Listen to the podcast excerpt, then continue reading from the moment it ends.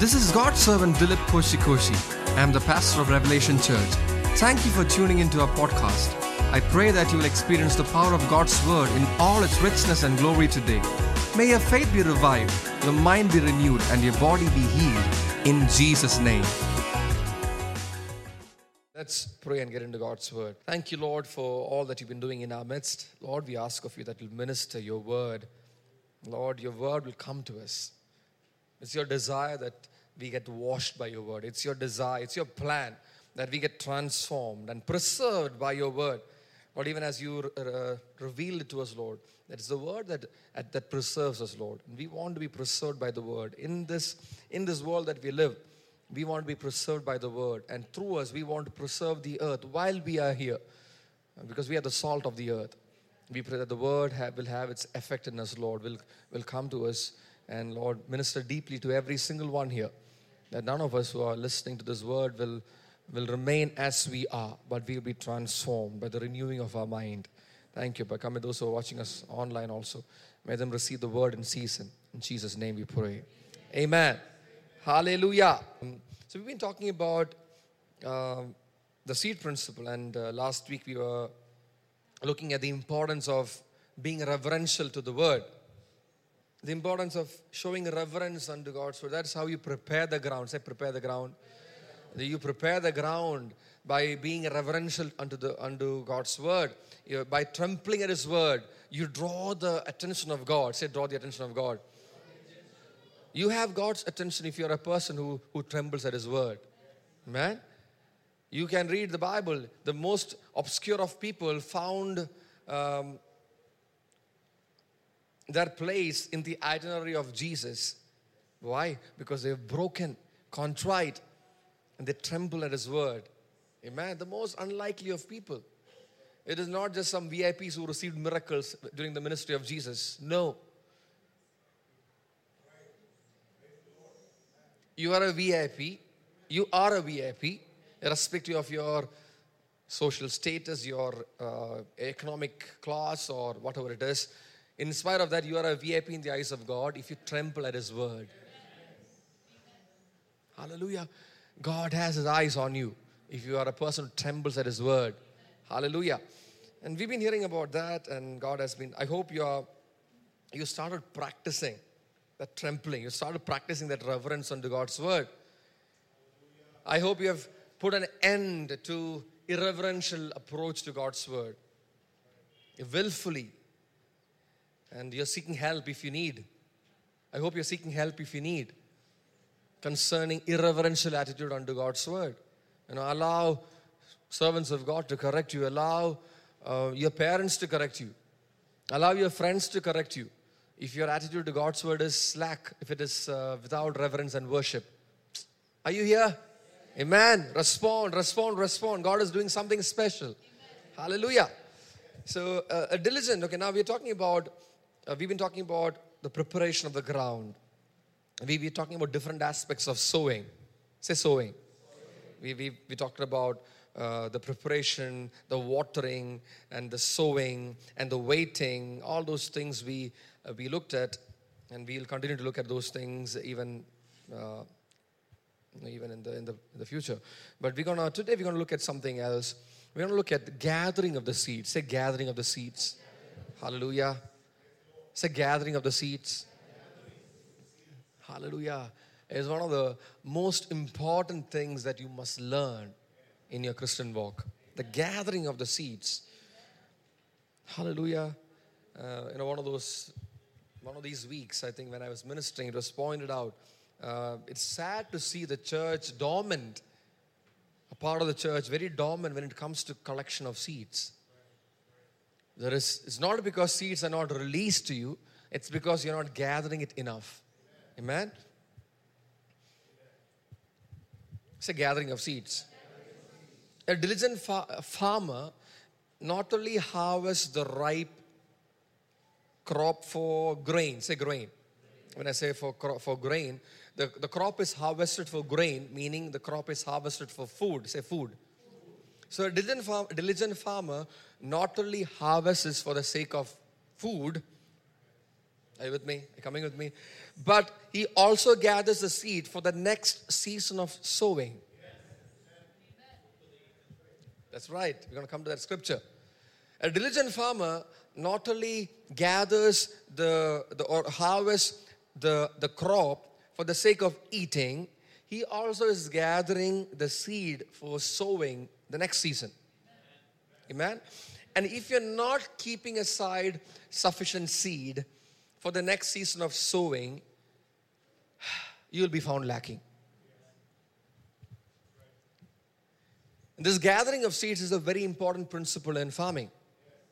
Amen. Hallelujah. Now, for, for most of us, the excitement is about consuming the fruit, consuming the, the crop, the grain as food, or you know, or selling it for money. That's the exciting part in farming. But the truth of the matter is, even more important is your separation of the seed from the grain all of the harvest is not considered the grain for food. All of the harvest is not considered as grain for food. There is a distinction that is made. Some of it is set aside as sow, as seed for sowing. Are you with me? See, everything is seasonal. Say seasonal. In farming, everything is, everything is seasonal. Now, every step in farming is time based. Yeah, even your sowing, says sowing, it has to follow an opportune time. There is an opportune time to sow. An opportune time to sow. And one of the evidences that it is time to sow is that you have enough seeds to sow. Are you with me? One of the natural evidences of sowing, time, it is time, the season to sow, is what? When you see enough seed stored up in your barn. Huh? Plentiful seed, supply of seed. That's the first evidence. And there are, there are many other things which follows. So the first sign of sowing season is that you've gathered sufficient seed.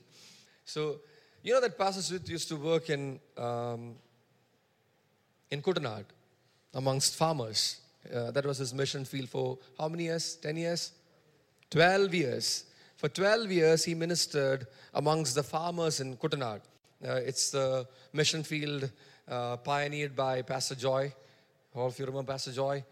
Yeah, my spiritual father. So, Pastor Joy pioneered this work in Kuttanad, and uh, Pastor Sid was uh, assigned. His first responsibility in the ministry was uh, to be a pastor in that, in that church uh, that was in Kuttanad.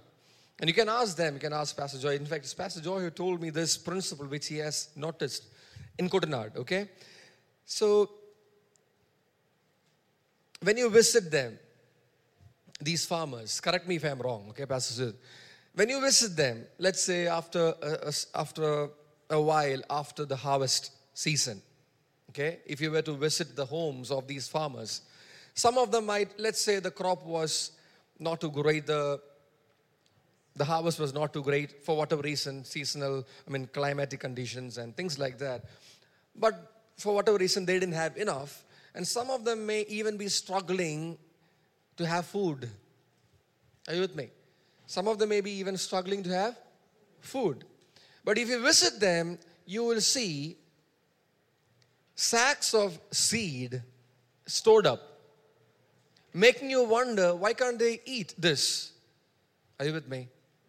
making you wonder, am I right? You go to their homes, you will see sacks of seed stored up in their homes, and they'll be hungry sometimes. Uh, they might be going through some tough situations. And if you were to ask them, there is enough seed, the enough grain. Why can't you use it for food? And they will let you know, no, that is not grain for food, that is seed for sowing. Who is talking? not professor in biology or agriculture, not a scientist in agriculturing or cultivation, a farmer, huh? a famished farmer, that's, that's, that sounds good also. A famished farmer in Kuttanad will let you know that not everything that is stored up in the home goes into the Into the plate, yeah, onto the plate or into the tummy, that's right. Because some of them, some of that is kept aside. A good chunk is kept aside. A considerable portion is kept aside as seed for sowing in this next season. Amen. They don't compromise. They don't compromise on sowing seed. They don't compromise on keeping it aside. Hallelujah. So the, the farmer in Kuttanad has the intelligence, the wisdom, right? He has the intelligence, the wisdom to keep aside seed for sowing. And Christians need to learn from them. You and I need to take some lessons from them. Hallelujah. Not everything that comes as your income is, your, is for your gratification. Four people agreed with me. Not everything that comes as income into your hands, your pocket money, your salary, your proceeds, not everything is for the gratification of your needs or meeting your needs. God does not only provide bread for the eater, but He also provides seed for the sower. Amen. Let's read that. Second Corinthians chapter 9 and verse 10. Now, he who supplies seed to the sower and bread for food. Okay, look at the order one more time. Now, he who supplies what? Oh, one more time. Now, he who supplies, what's the order? Seed to the sower. And, so let, let's, let's put numbers there. Now, he who supplies, one, two, bread for food. One more time. He who supplies, one, two, one more time. He who supplies, one, two, will supply and multiply your one for sowing, and two, increase the harvest of your righteousness. And you will be enriched in everything for all liberality, which through us is producing thanksgiving to God. Look at that. Even in the, in the eyes of God, God who established the seed principle, in his principle, in his scheme of things, what comes first? Seed to the sower. God will provide seed to the sower and bread for food. So we are learning basics, say basics. We're going back to the basics. Somewhere down the line, we lost, we got it all mixed up. We don't understand the importance of getting this order right. What is more important? Your pressing need or the opportunity to sow?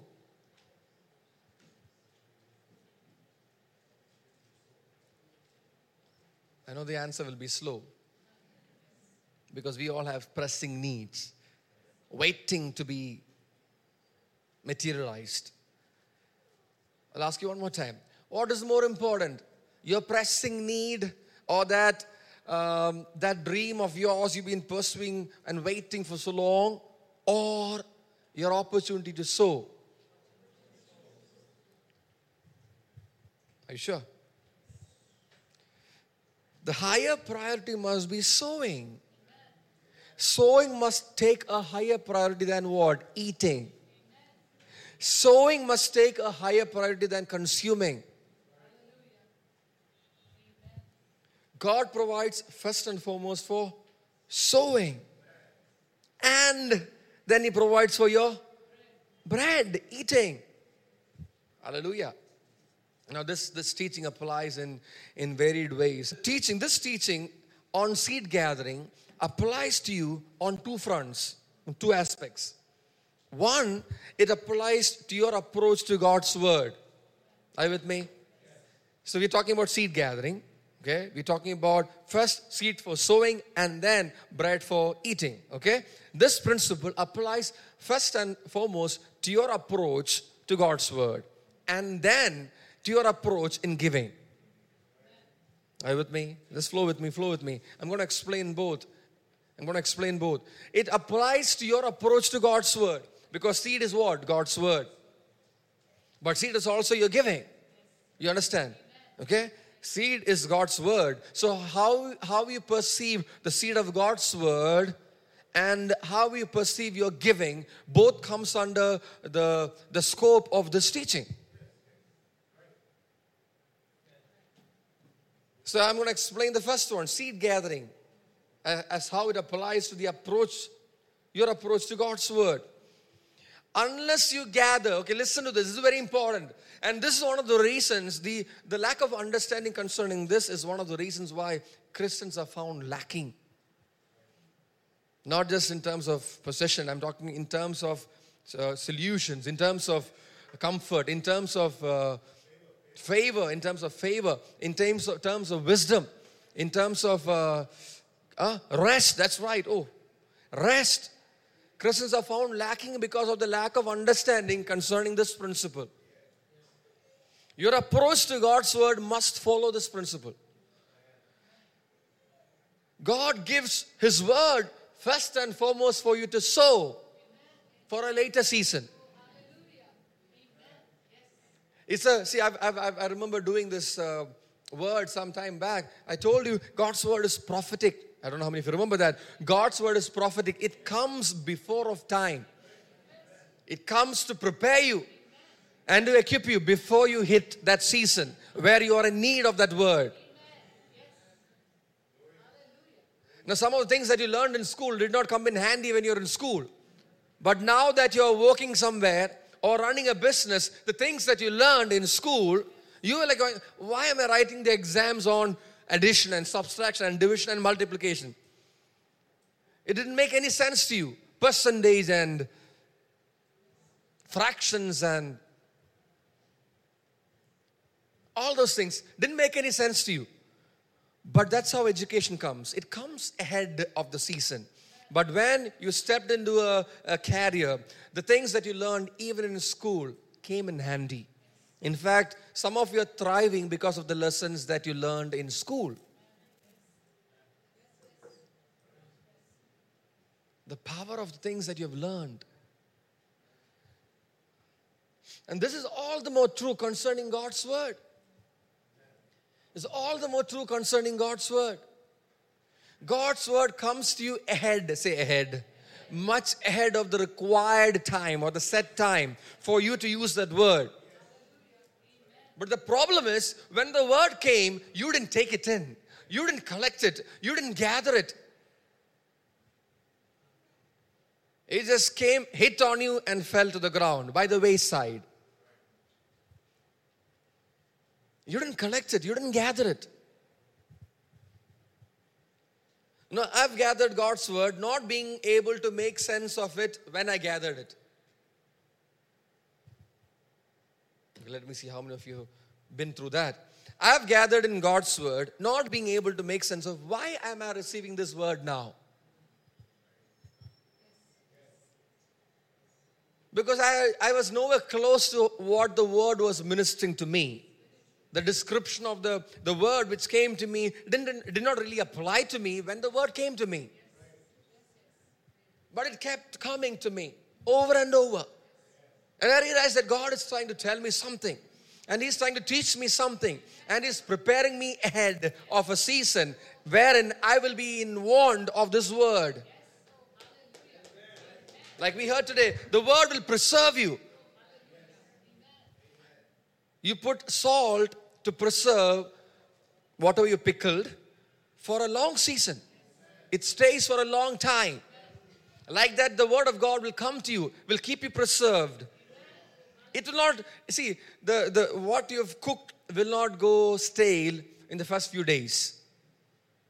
But the preservator is added to keep it extended, the shelf life extended beyond those first few days. The word which came to you may not make sense to you when it came to you. But at a later time, I've realized that God was giving me the seed for sowing at a later time. Hallelujah. God wants you to be a, a diligent seed collector. Say diligent. Say diligent. Say diligent.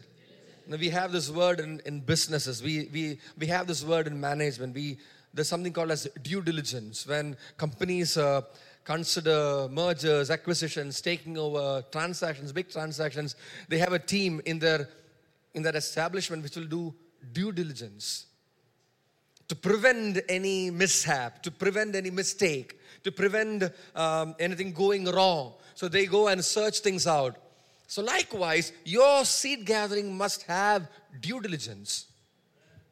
It must be diligent. You cannot be a, uh, an ignorant, um, lazy, say lazy. You cannot be lazy when it comes to seed gathering. Do not underestimate the power of the word that you're being exposed to. Do not underestimate the power of the word that you're being exposed to. Maybe you came for Bible study. Five, five days you came, and uh, the, the Bible teacher is teaching the same thing. Blessed are the merciful, they shall receive mercy. And you're like, ഈ പുള്ളിക്ക് ഇത് മാത്രമേ ഉള്ളൂ പറയാൻ but I'm telling you, you are being exposed to God's word, which may not really make sense when you're hearing it. But that's a seed that is being given into your hands, which will come to your aid, which will come as a blessing to you at a later season. Don't underestimate the power of the word that you're being exposed to. Never get so familiar with God's word. Familiar. Familiarity brings contempt. That contempt, know that you feel. Ah, even Psalm 23. From then I've know this. If my if my mother wakes me up in the in the sleep and asks me Psalm 23, I will read, I will recite the entire Psalm. But I want to tell you, Psalm 23 has the power every single day of your life. Some of you don't have, have not read Psalm 23 in a very long time. You're reading through the book of Revelation because you have graduated from Psalm 23. That's a problem. That's because we don't understand the depth, the profoundness of God's word, the power in God's word, the power in God's word. It's infinite, that's right. It's infinite, it's deep.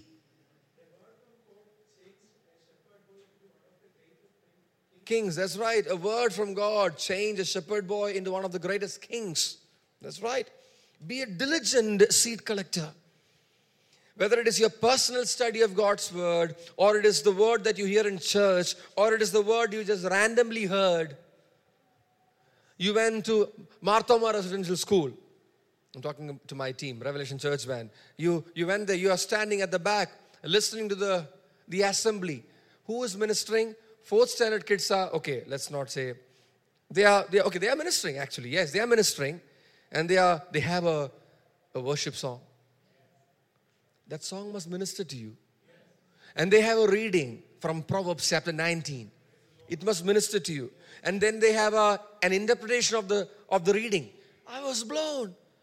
Me and David were saying, like, what is going on here? It's like Bible college. At least that part of it. Praise God, because God has established some systems in, in these schools which cannot be messed with. It's the, it's the, it's the, it's the faithfulness of God. Faithfulness of God. Somebody prayed maybe 20 years back, 30 years back for that school. That's why things are still continuing. Don't despise those things. So you are standing there, coming from Revelation Church Band. You've been to many schools this year already. The word is being ministered. Ah, fourth standard kids. We are Revelation Church Band. Don't despise that word collect that word, collect that seed. It will not come in handy then, probably, but it'll come in handy. It'll come to your help, your blessing. Maybe the very next day. Are you with me? Hallelujah. The, the, the, the, the kind of things we allow to distract us when we're listening to God's word the kind of things that we allow to distract us when we are listening to God's word, the number of excuses that we have for not collecting the seed of God's word, the number of excuses, the kind of excuses that we have for not collecting the word.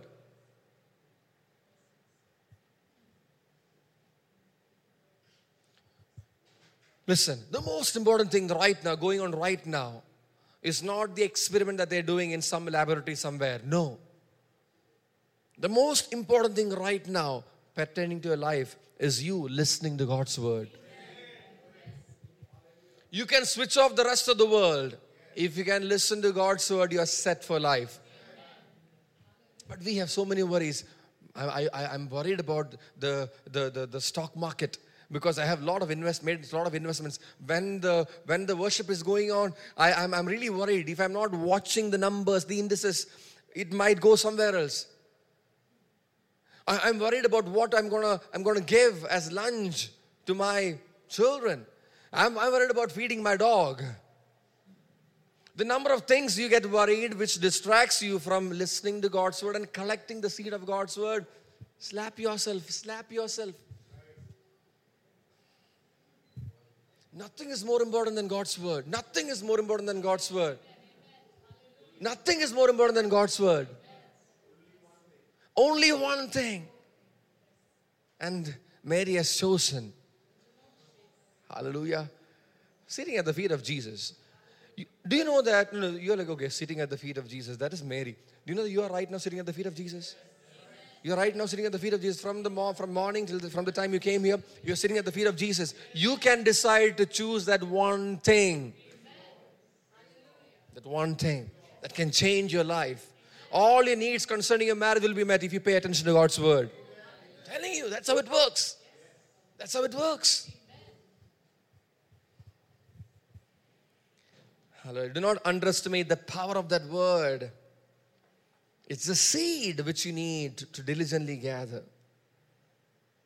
It may seem far from the situation that you're going through right now. It may not make any connect with what you're going through right now. You might be coming to church and, okay, this does not apply to me. Maybe the pastor is uh, preaching on finances and you have finances all set. You have enough uh, extra also for the next few months and you're not worried about any needs. And you might be wondering, okay, what does this word have to do with me? You never know. You never know. If the word has come to you, it, has, it is sent from God with a purpose. It will not return to him void. It is not sent to return to him void. It's loaded. Say loaded. It is the word of God is loaded with your blessing, Loaded with your breakthrough, loaded with your deliverance, loaded with everything that you need in life. If you can cherish that word which came to you, it'll be a blessing to you.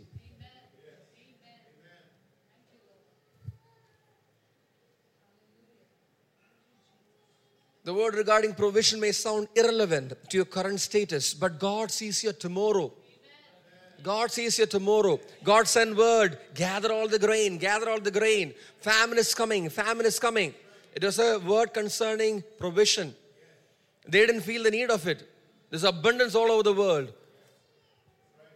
And then, after that, that season of abundance, famine came. And the ones who heeded to God's word became the ones who were sought after. You will become sought after if you cherish the word of God. You will be sought after. You want to be sought after? I want to be sought after. You will be sought after not by doing any gimmicks. You will be sought after for the right reason if you can listen to God's word and give heed to God's word. Hallelujah. God sees you tomorrow. You can see a time coming when you will need to apply the word that you are going through, that, that you are listening to right now. Maybe your pastor is teaching about divine health and you are fit as a fiddle. Pastor is teaching about health and healing, divine health, the all sufficiency of the sacrifice of Jesus, the broken body of Christ, and he's exposing on that and telling you that you can walk in divine health and you are fit as a fiddle. You don't feel the need to even listen to it. Why? Because your, your vitals are all functioning fine, your numbers are all good.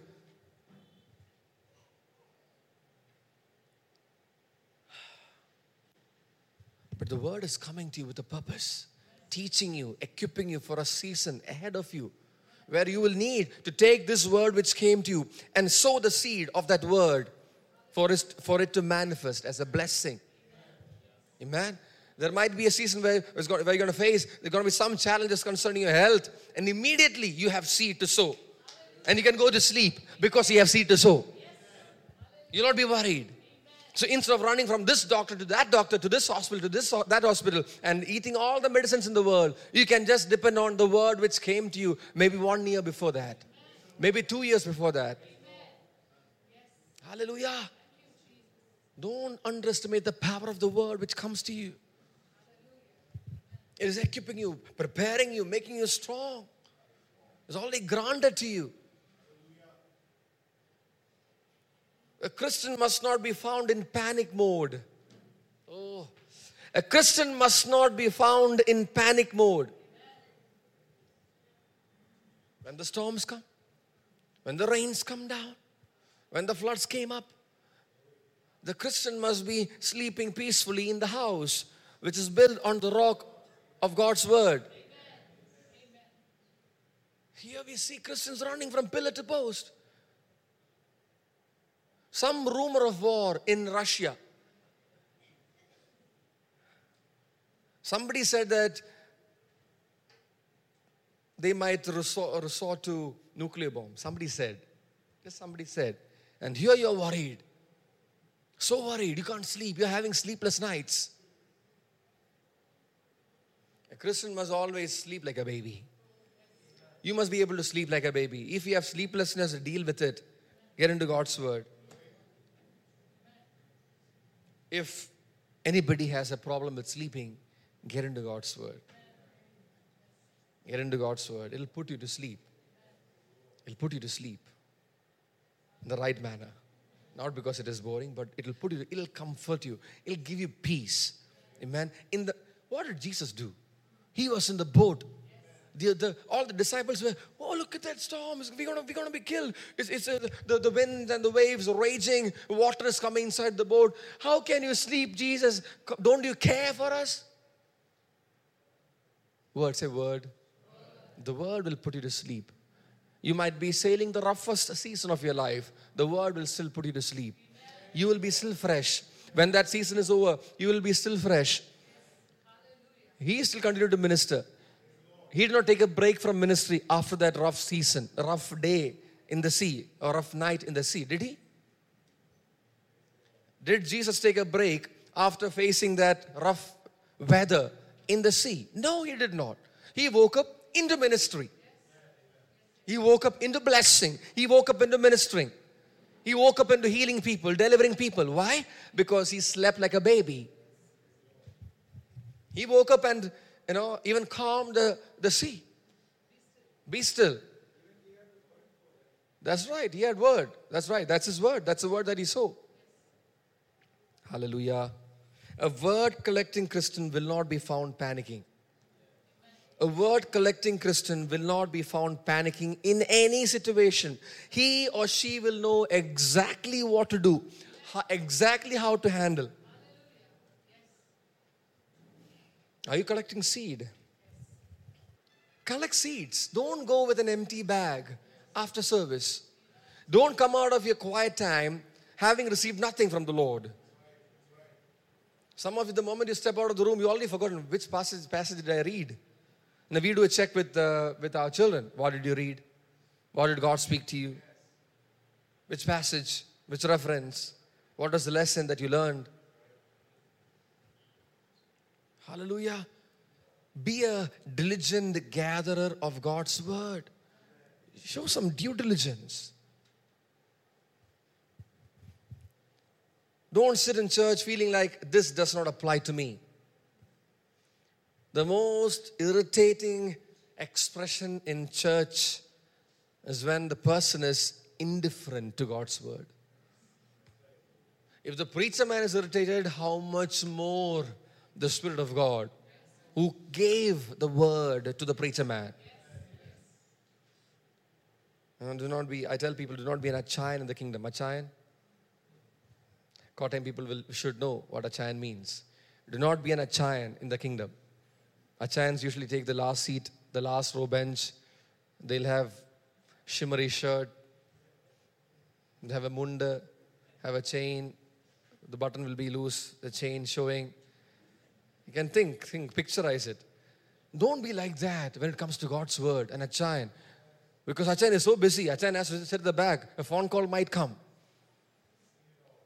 That's right. Seen it all, know it all, heard it all, does not apply to me. Achayan is running the show from behind. Don't be like that in the kingdom. That's why you know, I told you about that experience that I had no, this, this week. Do not prevent the little children from coming to me. Do not hinder them from coming.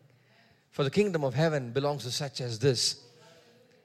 God woke me up at 3 o'clock in the morning to tell me this and asked me to read it multiple times. And I'm staying awake from 3 till morning before my time of ministry. Just reading it, trying to sleep, and then again, read it, go to sleep, read it, go to sleep. But this is what the Lord told me be like a little child and appreciate those who are like little children.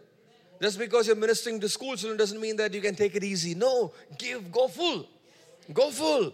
Go all the way. Because God is doing something. Jesus said, The kingdom of heaven belongs to such as this. Hallelujah. Amen. That's right. Be hungry, be expectant, be excited. Be excited. You should have seen how the kids were responding. Afternoon, after lunch.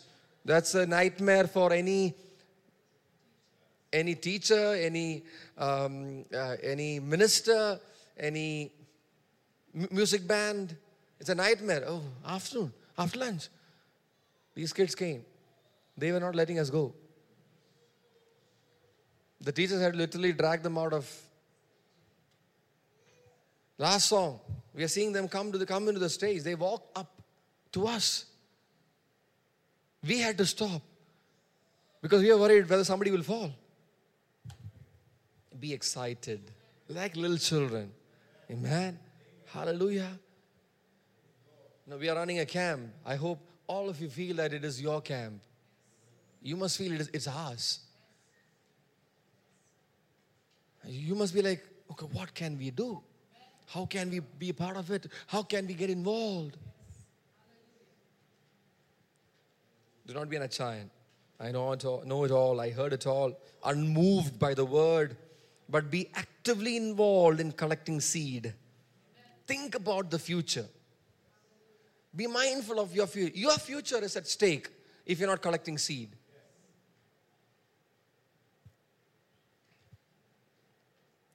Now, sometimes you, you look at people and you wonder, then why? What is wrong? An entire season you preached on something god's spirit ministered something and then you still find somebody who's totally disconnected from the teaching that came to that person and you wonder what is wrong don't be in that place your progress must be evident to all your progress must be evident to all. What must you do for that? What does the word say? Take pains with these things. Take pains with these things. Meditate on these things. Take pains with these things. Be absorbed in these things.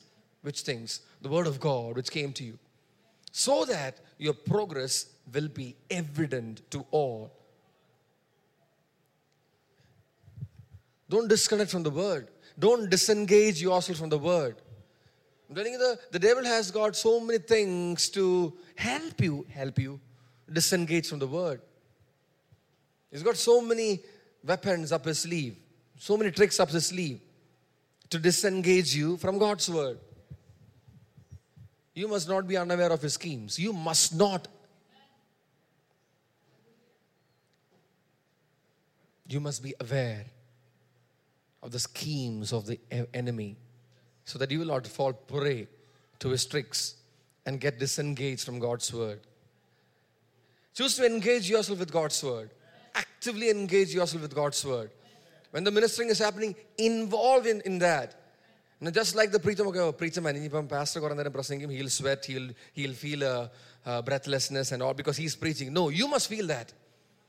When the ministering is going on, you must feel that. You must come because it's God's word. You must come with the word.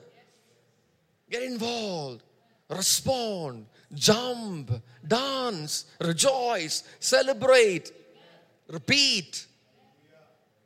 Say, respond, respond, respond, respond. Flow with God's word, engage with God's word, engage with God's word, embrace, hold fast, hold fast. Cling to God's word. Hold on to Jesus. Hold on to the word of God. That's right. God is God is sharing His glory, His divine nature, His invisible attributes, His eternal power. He's sharing with you. You're partaking of the nature of God when you partake of God's word. The promises of God are given to you for what? That you may be a partaker, an associate of His divine nature. An associate of His divine nature. That can deal with His nature. Hallelujah. His promises are given to you for that. His magnificent promises. His precious and magnificent promises are given to you so that you can partake of His divine nature.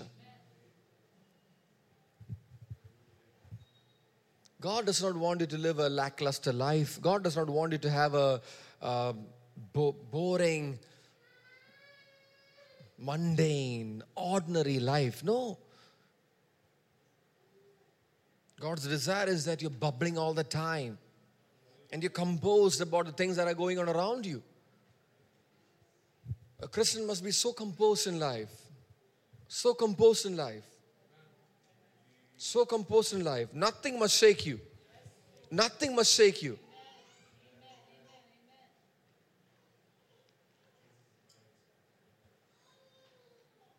The reaction time to come back to your senses must be the quickest for a Christian because you have so much of word in you. Something bounced off you, you were taken by surprise, but quickly you reacted. You're back on your feet.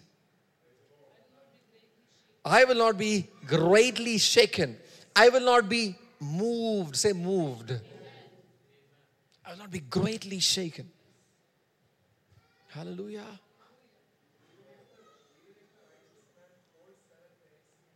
He will not fall headlong. That's why he gets up every, every single time. You will not be moved. Moved. You will not be moved. Unmoved. Say unmoved. Unshaken. Hallelujah.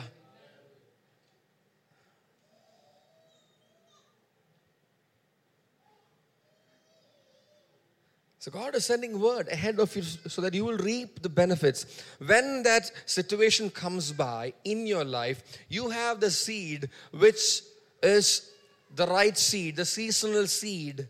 See, the seed has an opportune time to be sown. So God will give you the seed beforehand so that when the opportune window of time comes, you have seed in your bag. You have seed in your barn to sow and He bountifully supplies seed. Amen. Hallelujah. So now this is how it applies to your approach to God's word. The gathering of seeds, how it applies to your approach to God's word. I can I can go on. There is so much I can say from this, but I would like to take it to the next topic also. Seed gathering as it applies to the area of giving. Can you do that also? Yes, the area of giving.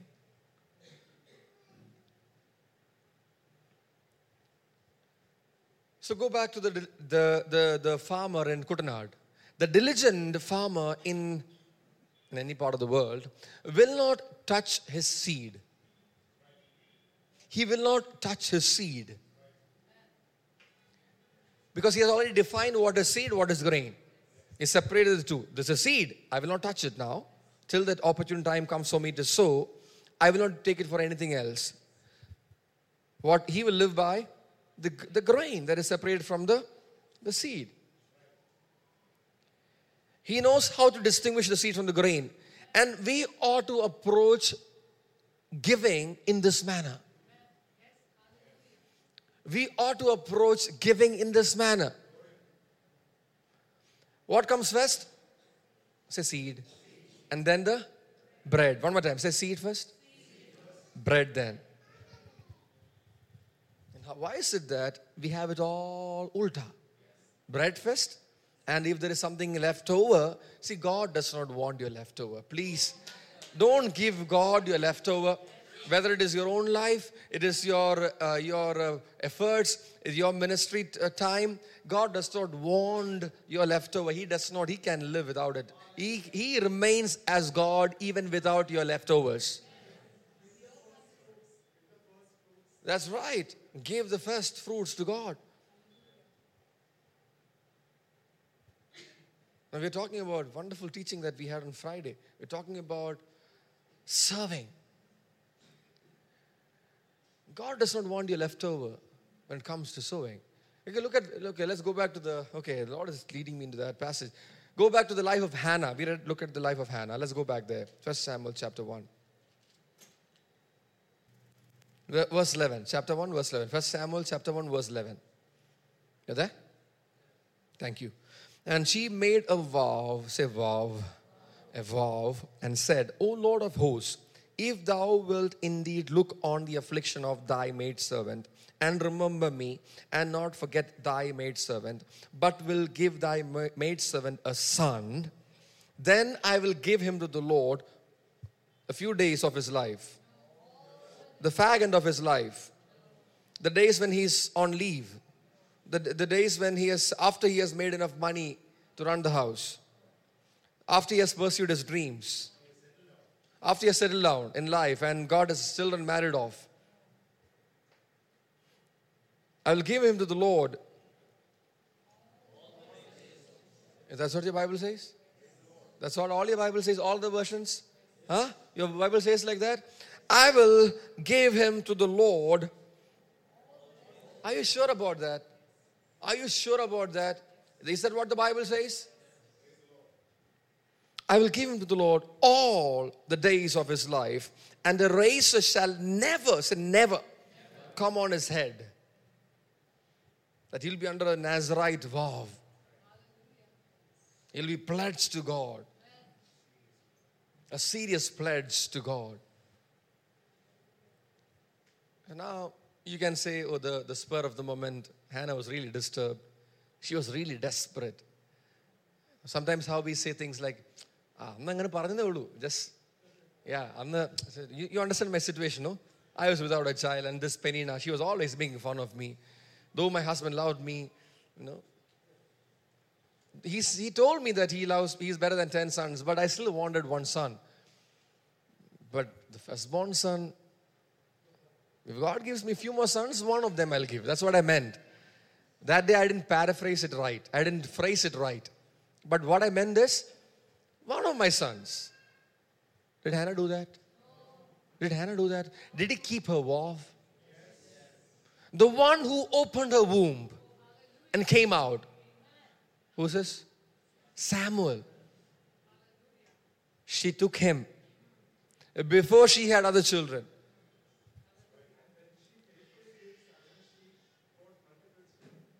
Before she had other children, she committed, say committed. Say, there is no service without commitment. There is no giving without commitment. Your commitment is topmost, say topmost. The most important thing that you show in worship is commitment.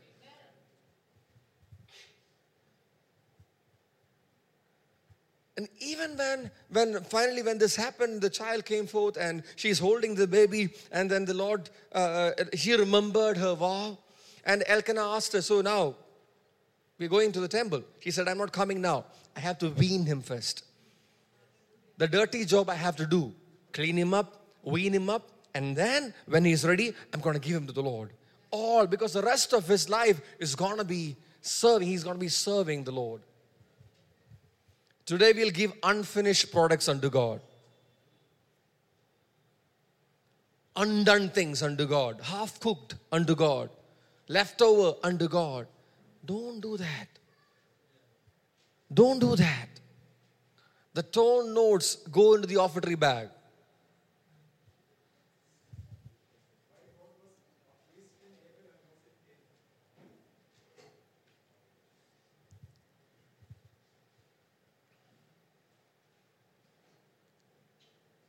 I'm giving you time to think. What is that unwholesome offering that you give unto God. You don't understand who God is. God does not want your tidbits, He does not want your leftovers. When God gave said the principle, the firstborn shall belong to the Lord, it's a principle that He meant.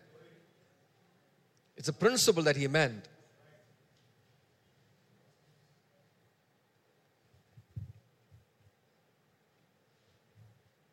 When the salary comes, what's the first thing that you do with this? When your salary comes, credits, when the salary got gets credited into your account, what's the first thing that you do with it? Buy that expensive gadget for yourself? Or buy provision for the house?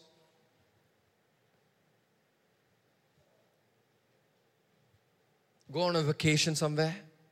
What's the first thing that you do?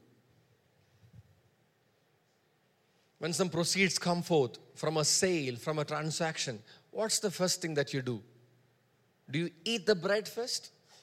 Or you keep aside the seed for sowing?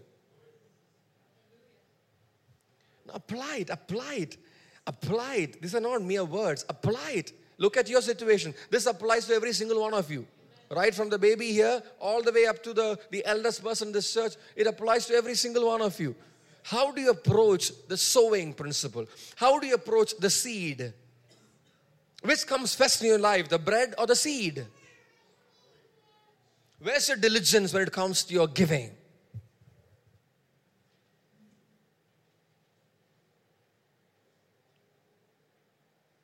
You ought to set aside seed, say seed, for sowing. Maybe for some immediate sowing or for some later sowing, depending on the, the opportune time. But you set aside seed. The principle is that you set, set aside from the, the top the best. That's the principle. The top, said the top. The topmost belongs to God. The best belongs to God. When you give, don't give second class things to anybody. Don't give, you find fault in something and then you don't give that faulty thing, keeping for yourself the, the, the better one. If you're giving somebody, give the best. Give the best. Find out the best that you can give, the best that you can afford, give. Whether it is to God, unto God, unto God, no questions asked, but even unto others. Hallelujah. It's your seed. No, I was talking about this, um, Nisha and I were talking about it, and she said, normally when we planned, when you're planning a crop, when you are planning a plantation, a cultivation, the, the best seeds, the healthy seeds are handpicked the big, healthy seeds are handpicked for sowing, not the defective ones. Do you know that? That's right. Then only it can produce huh? Its own kind, the healthy kind. So your harvest is dependent on the kind of seed you have sown. If you have sown defective ones, don't expect Huh? That's right. Don't expect a great yield. If your sowing was defective, your yielding will also be defective. He who sows sparingly will also reap sparingly. But he who sows bountifully will reap bountifully. Simple, no? no if I can repeat this verse three times, even Caleb will say it. Sow sparingly, reap sparingly. Sow bountifully, reap bountifully. Easy, no? Leanne? Easy. Why is it that we, we are so ignorant about these things? Why is it that we don't apply this into our giving? Are we trying to trick God? Are we trying to trick God? Are you robbing God? Robbing God? Let's go there also. Thank you for reminding me that. Malachi chapter 1. Yeah, three, but let's read from chapter one. There's a passage, if I remember correctly. Malachi chapter 1. Verse 6 A son honors his father, and a servant his master. Then, if I am a father, where is my honor? Who is asking this? If I am a father, where is my honor? And if I am a master, where is my respect? Says the Lord of hosts to you. O priest, who despise my name. But you say, How have you despised thy name? You are presenting defiled food upon my altar. But you say, How, how have you defiled thee? In that you say, The table of the Lord is to be despised. But when you present the blind, say blind, for sacrifice, is it not evil? And when you present the lame and sick, is it not evil? Why not offer it to your governor? Give it to the government. Would he be pleased with you? Or would he receive you kindly? Says the Lord of hosts. But now, will you not entreat God's favor that he may be gracious to us? With such an offering on your part, will he receive any of you kindly? Says the Lord of hosts. Oh, that there were one among you who would shut the gates so that you may not, you might not uselessly kindle fire on my, uselessly kindle fire. Oh, this applies to everything that you do unto God. Uselessly kindling fire. I hope, I hope all the musicians here will read this passage next time you come to church. Just read that. Uselessly kindling fire. That somebody would shut the gate on you, that you will not uselessly kindle fire on the altar. I am not pleased with you, says the, says the Lord of hosts, nor will I accept an offering from you. For from the rising of the sun, even to its setting, my name will be great among the nations, and in every place incense is going to be offered to my name, and grain offering that is pure. For my name will be great among the nations, says the Lord of hosts. But you are prof- profaning it in that you say the table of the Lord is defiled, and as for its fruits, its food is to be despised. And you also say, My, my, how tiresome it is and you disdainfully sniff at it, says the Lord of hosts, and you bring what is what was taken by robbery and what is lame or sick, so you bring the offering. Should I receive that from your hand? says the Lord. Cursed be the swan, swindler who has a male in his flock and vows it. Look at that. A male in his flock and vows it, but sacrifice a blemished animal to the Lord. For I am a great king, says the Lord of hosts and my name is feared among the nations. See, when, when you go back from your commitment unto God, it's a dangerous place to be. It's a dangerous place to be. When you go back, when you walk away from your commitment unto God, it's a very dangerous place to be. For whatever reason, we, we don't understand the, the gravity of this. Uselessly kindling fire.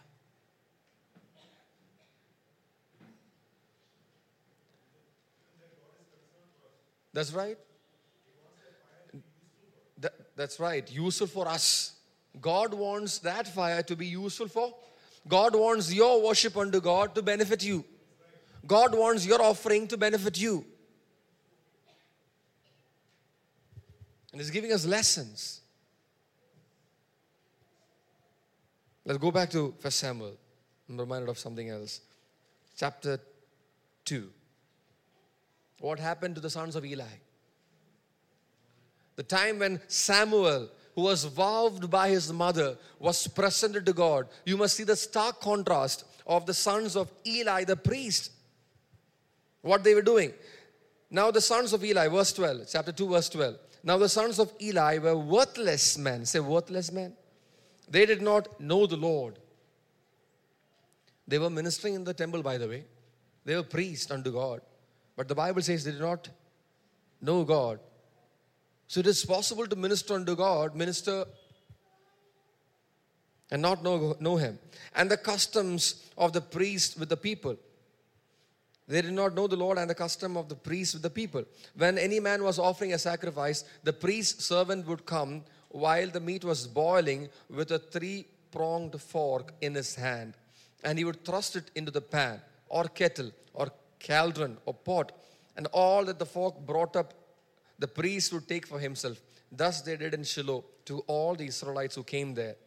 Also, before they burned the fat, the priest's servant would come and say to the man who was sacrificing, Give the priest meat for roasting, as he will not take boiled meat from you, only raw. But if the man said to him, They must surely burn the fat first and then take as much as you desire, then he would not say, No, but you shall give it to me now, and if not, I will take it by force.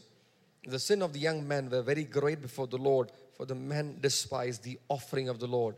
There was specific instruction from God on how to worship Him, on how to take what they can take. They were allotted a specific portion that belonged to them.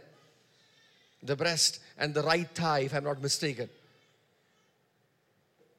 After burning the fat, not while it is cooking. And this is robbing God.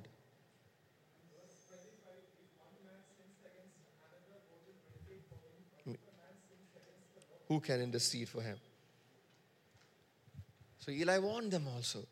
That in the see, in the backdrop of this evil is where Samuel was presented by his mother, a pleasing offering unto God. What was vowed unto God was the commitment was the commitment was met, honored. The commitment was honored. The vow was honored when she said, All the days this boy shall serve the Lord. He shall be a servant unto God.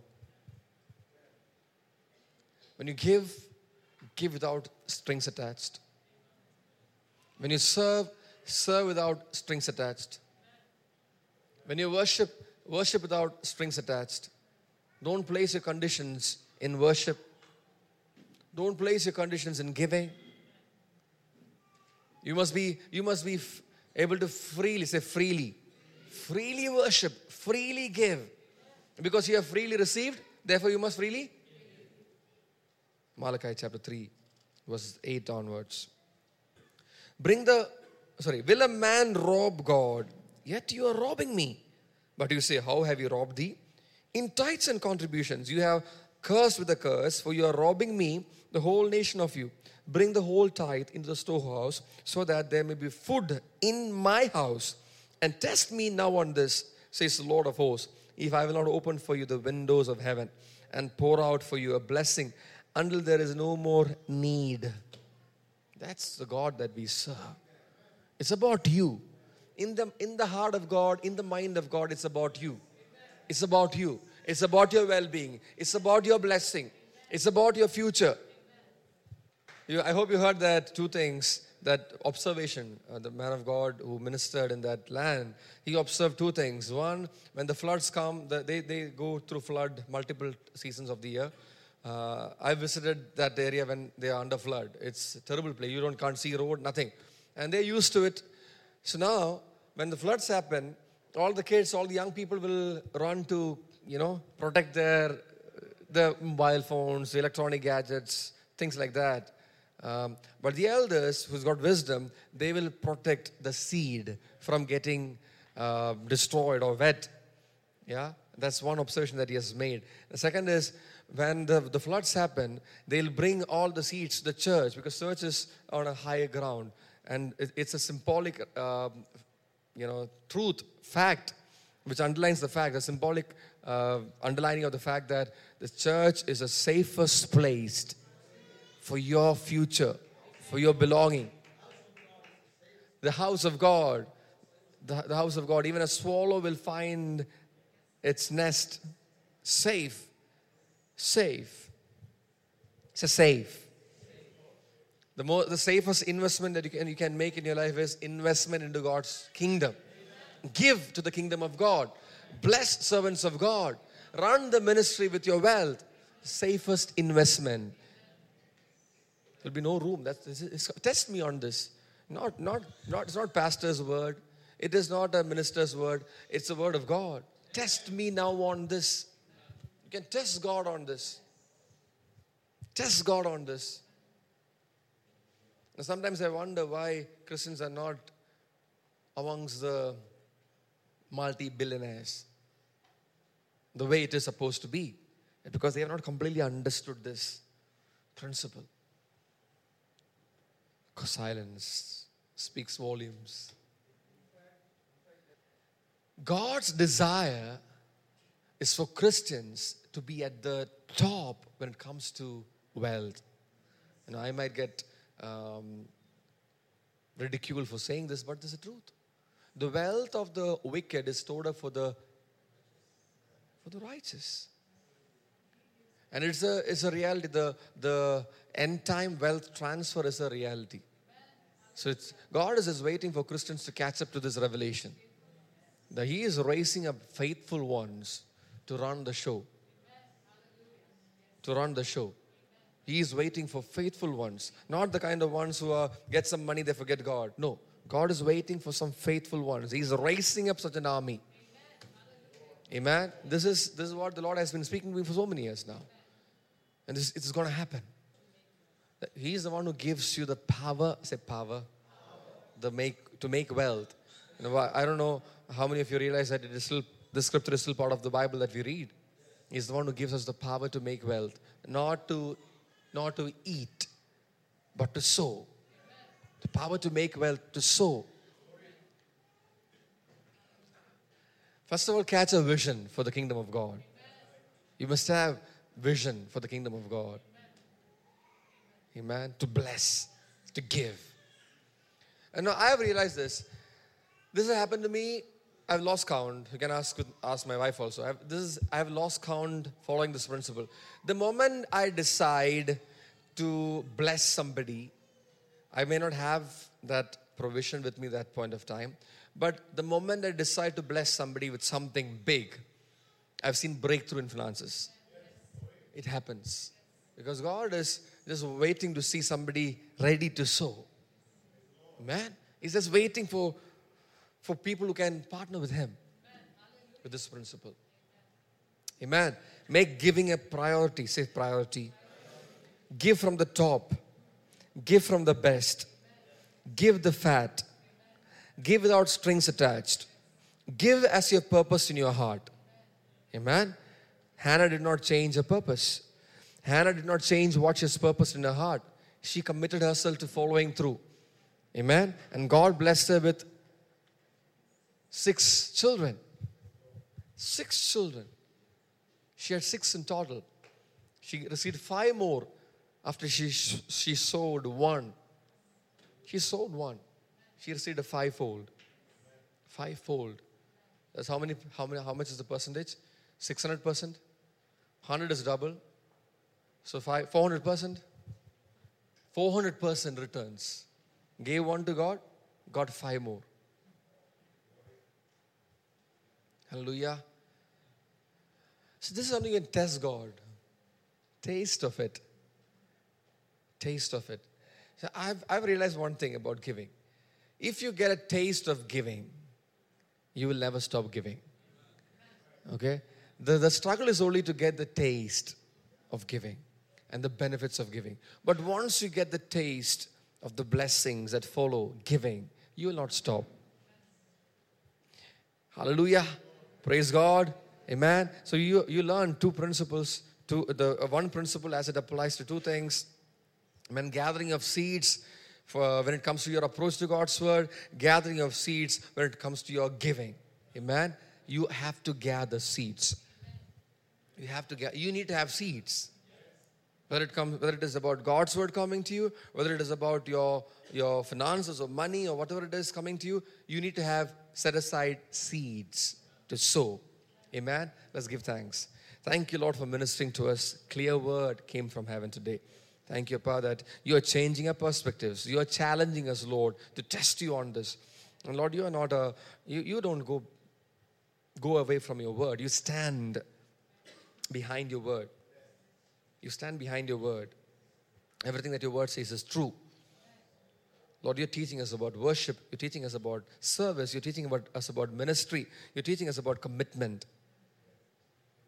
Thank you, Father. There is this great wealth in these things that we learn. And Lord, we ask of you that you will help us, Lord, to apply these things in our lives, in our ministry, in our giving, in our worship, in our family, in our homes, in our church, that we may, we may be found full of seeds and sowing in every season where sowing is due. Thank you, Pa. Thank you that we will not be found panicking in a season of distress, in a season of trouble. We will not be found panicking, but we will be found composed and, and easily sailing through, sleeping like a baby, at rest. Thank you, Pa, for all that you're doing in our lives, Lord. Continue to minister to your people, Lord, even through the rest of this week. Lord, we commit uh, the camp inheritance into your hands, Father. Commit each of us who are going to be part of this, Lord. We pray that you'll grant us a blessed time. Thank you. It's, a, it's the birthing of new things. It's a new season that you're opening up, Lord. And we desire to see manifestations of your glory even in our midst, Lord. Thank you, Lord. Even as a, a team is going to go and set up things, Lord, we pray for wisdom. We ask for your guidance, your protection upon us, Lord, and unity in, in the things that we do together. Thank you. But come commit all these into your hands, Father. Let your name be glorified. In Jesus' name we pray. Amen. Hello, this is Nisha Dilip Koshi. I'm sure this podcast has blessed you. Do subscribe to our channel for more messages and follow us on social media to stay connected. May God bless you.